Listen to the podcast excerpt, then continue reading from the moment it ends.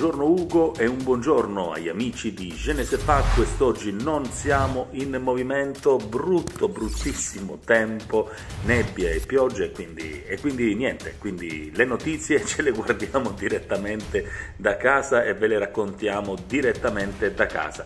Di cosa parliamo oggi? Molto molto velocemente, Ugo, tre argomenti vorrei portare alla tua attenzione. Il primo riguardo il Festival di Sanremo, alla fine arriva la decisione, il festival si farà, ma senza pubblico. Cosa ne pensi? Sarà lo stesso Sanremo, sì o no? Secondo, piano vaccinale, si è tanto detto che bisognava dare priorità agli anziani eh, ma ancora in moltissime regioni d'Italia, tra cui la Calabria, dove le strutture sanitarie sono appunto fra le peggiori d'Italia sono state la causa in realtà poi del blocco per moltissimi mesi della mobilità fra i comuni, eccetera. Insomma, la Calabria è stata zona arancione per praticamente quasi di continuo da ottobre a gennaio.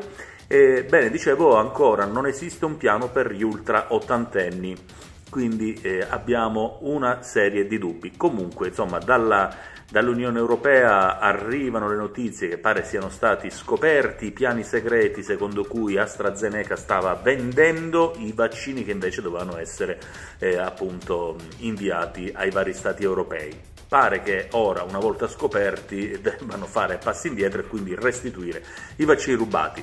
Terzo argomento, uno dei temi che nei giorni scorsi abbiamo portato qui su Genesepa, cioè la cosiddetta eh, finanza Robin Hood, sta varcando i confini degli Stati Uniti e dopo il caso GameStop, dopo il caso Dogecoin, dopo il caso Bitcoin, addirittura qualcuno dice in passato addirittura l'azione Tesla è stata forse la, l'antesignana di questa finanza Robin Hood, pare stia arrivando in qualche modo anche in Europa, addirittura in Italia si dice che si organizzano alcuni traders italiani tramite Telegram e Whatsapp per far salire delle azioni locali. I numeri sono naturalmente differenti, il fine è puramente ovviamente è solo speculativo e quindi non ha nulla a che vedere con quella che è la finanza Robin Hood che ha come fine quello di far rientrare i fondi dagli acquisti che devono fare per coprire le azioni su cui hanno investito al ribasso.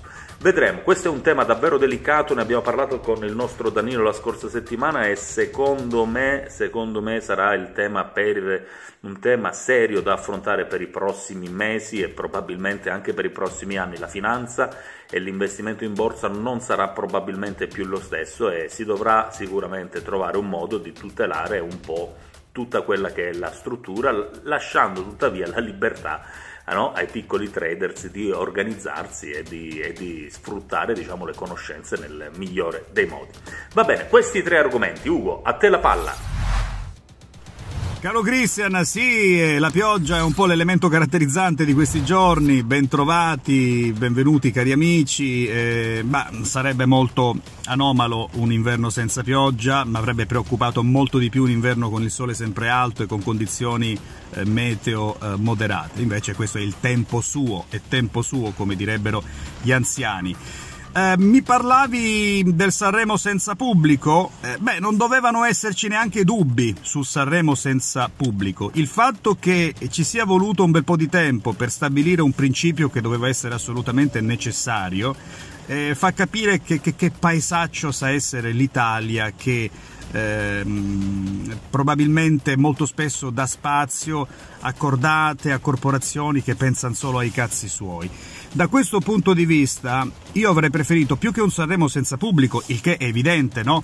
Considerando che sarà programmato a marzo che dovesse essere senza pubblico, io avrei preferito molto di più un Sanremo senza Amadeus, perché sono tra coloro i quali ho sempre stimato, rispettato, mi è sempre piaciuto Amadeus, ma sono tra le tante, credo migliaia, centinaia di migliaia di italiani che adesso comincia un po' a rifiutare l'idea di una conduzione di Amadeus, perché il presentatore che noi avevamo sempre ammirato, stimato per la sua umiltà, eh, dicendo nei giorni scorsi, abbandonandosi nei, nei, giorni scorsi a quelle dichiarazioni cafone del tipo o oh, col pubblico me ne vado, beh, ha fatto capire che ha perso un po' la testa e che quella umiltà che lo aveva sempre contraddistinto è ormai un lontano ricordo. Se vi fossero state delle deroghe per Sanremo, queste deroghe eh, eh, eh, sarebbero dovute valere anche per altri teatri, per altre iniziative ben più prestigiosi del Festival della canzonetta italiana. Quindi io avrei preferito un festival senza Amadeus che palesando l'intenzione di andarsene senza pubblico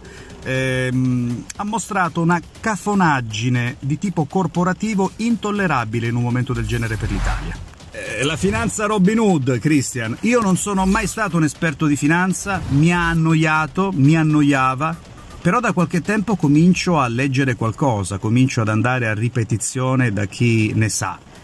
E spinto anche da questi fenomeni, da questa finanza Robin Hood, da questi smanettoni che stanno facendo crollare certezze assolute. Una volta la finanza era in mano a pochi, adesso anche con il contributo di Facebook, Twitter, stiamo vedendo che alcuni miti vengono giù.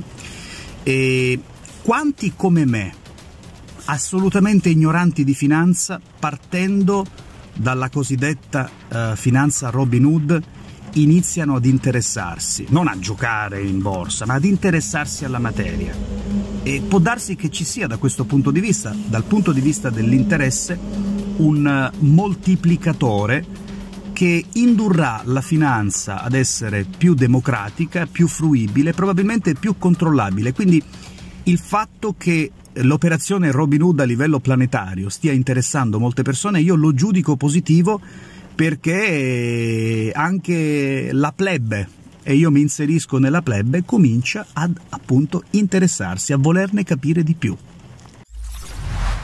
Beh, Cristian, sui vaccini dobbiamo stare attenti. Eh, l'ho detto già qualche giorno addietro, eh, abbiamo avuto fior di scienziati che a livello planetario hanno moltiplicato gli sforzi per poterci dare un vaccino in tempi straordinari, in tempi assolutamente brevi, non ce lo saremmo mai, eh, mai attesi, no? Eh, in questo senso io ricordo sempre le parole del nostro esperto di fiducia, in questo senso che appunto Filippo Rocca che ha animato eh, la nostra bellissima iniziativa diretta dal divano su Facebook nei giorni, in tutti i giorni del primo durissimo, drammatico lockdown. Eh, era davvero difficile, se pensiamo soltanto a marzo, aprile, maggio del 2020, eh, poter pensare di avere un vaccino o più vaccini in tempi ehm, considerevolmente brevi. Eppure i vaccini adesso ci sono Sarebbe un insulto alla scienza, un insulto a chi vi ha lavorato, vi ha speso energie, si è scervellato, vi ha speso anche sacrifici personali, se il processo di vaccinazione andasse a rilento o desse vita addirittura a truffe, a, a piani di vaccinazione che non ci sono, a tutte quelle storture che significherebbero una cosa sola, disonorare la scienza, che tanto ha fatto per darci questo prodotto, questo presidio medico, mentre poi le istituzioni, ma anche il mercato, eh, poco fa per renderlo davvero fruibile. Io mi auguro che la magistratura sulla questione vaccinazione eh, abbia un ruolo importante perché ho paura che dietro questa, questo affare eh, si nascondano e si nasconderanno intrecci poco lusinghieri. E sulle spalle, tra l'altro, fatti alle spalle e sulle spalle di chi ne ha bisogno, in questo caso anche degli anziani. Certo, perfetto, grazie, grazie mille Ugo. Allora prendiamo subito la palla e la passiamo al nostro Danilo da Barcellona. Oggi siamo andati forse un po' troppo lunghi con i tempi, ricordiamo Je ne sais pas, pillole di informazione quando le notizie corrono da te. Quindi proviamo ad essere un po' più brevi. A te Danilo. Ciao Christian, hai visto? Ci avevamo, ci avevamo, visto giusto. Clubhouse sta realmente esplodendo. Qua a Genesepa ne abbiamo parlato eh, una settimana fa, abbiamo detto di come questa nuova app eh, vocal centric, come l'hanno definita in America, sta spopolando e ieri c'è stato un evento che ha di nuovo scompaginato le carte in tavola. Sempre lui, sempre lui, il buon vecchio Elon Musk entrato, ha aperto una stanza, quasi fa crashare i server e, e tra l'altro in questa stanza riconosce il eh, CEO di Robinhood, di cui avevamo parlato poco tempo fa eh, per il caso GameStop e lo invita su a parlare. Quindi Elon Musk che diventa eh, opinion leader, lo era già, diventa addirittura quasi giornalista e utilizza le nuove tecnologie eh, per, per, esprimere la propria opinione, ovviamente muovendo, muovendo una massa incredibile di persone che pendono dalle sue labbra. Grande Elon anche nella community italiana si è mosso un casino di, di, di, di si è mossa un casino di gente. Eh, ieri è entrato Fiorello, questa mattina si è vista eh, Michelle Hunziker che insieme alla figlia ha aperto una stanza. Insomma, sembra proprio che questo eh, nuovo social media sia il place eh, where to be, eh, il luogo dove tutti vogliono essere. Eh, vediamo come andrà avanti unica nota a margine, i poveri possessori di sistema Android devono ancora stare un po' alla finestra e, e vedere quello che sta succedendo, però forse anche questo sistema appunto di selezione aumenta il fascino di questo nuovo progetto. Um, un grande saluto e a presto. Bene così, grazie, grazie mille Danilo, sempre assolutamente interessantissimi i tuoi argomenti. Ti ringrazio, ringraziamo chiaramente Ugo Floro, ringraziamo tutti quelli che hanno ascoltato questa puntata di Je ne sais pas e appuntamento a domani. Seguiteci, se non vi siete iscritti cliccate sul pulsante iscriviti e sulla campanella per ricevere le notifiche dei nostri prossimi video. Ciao a tutti!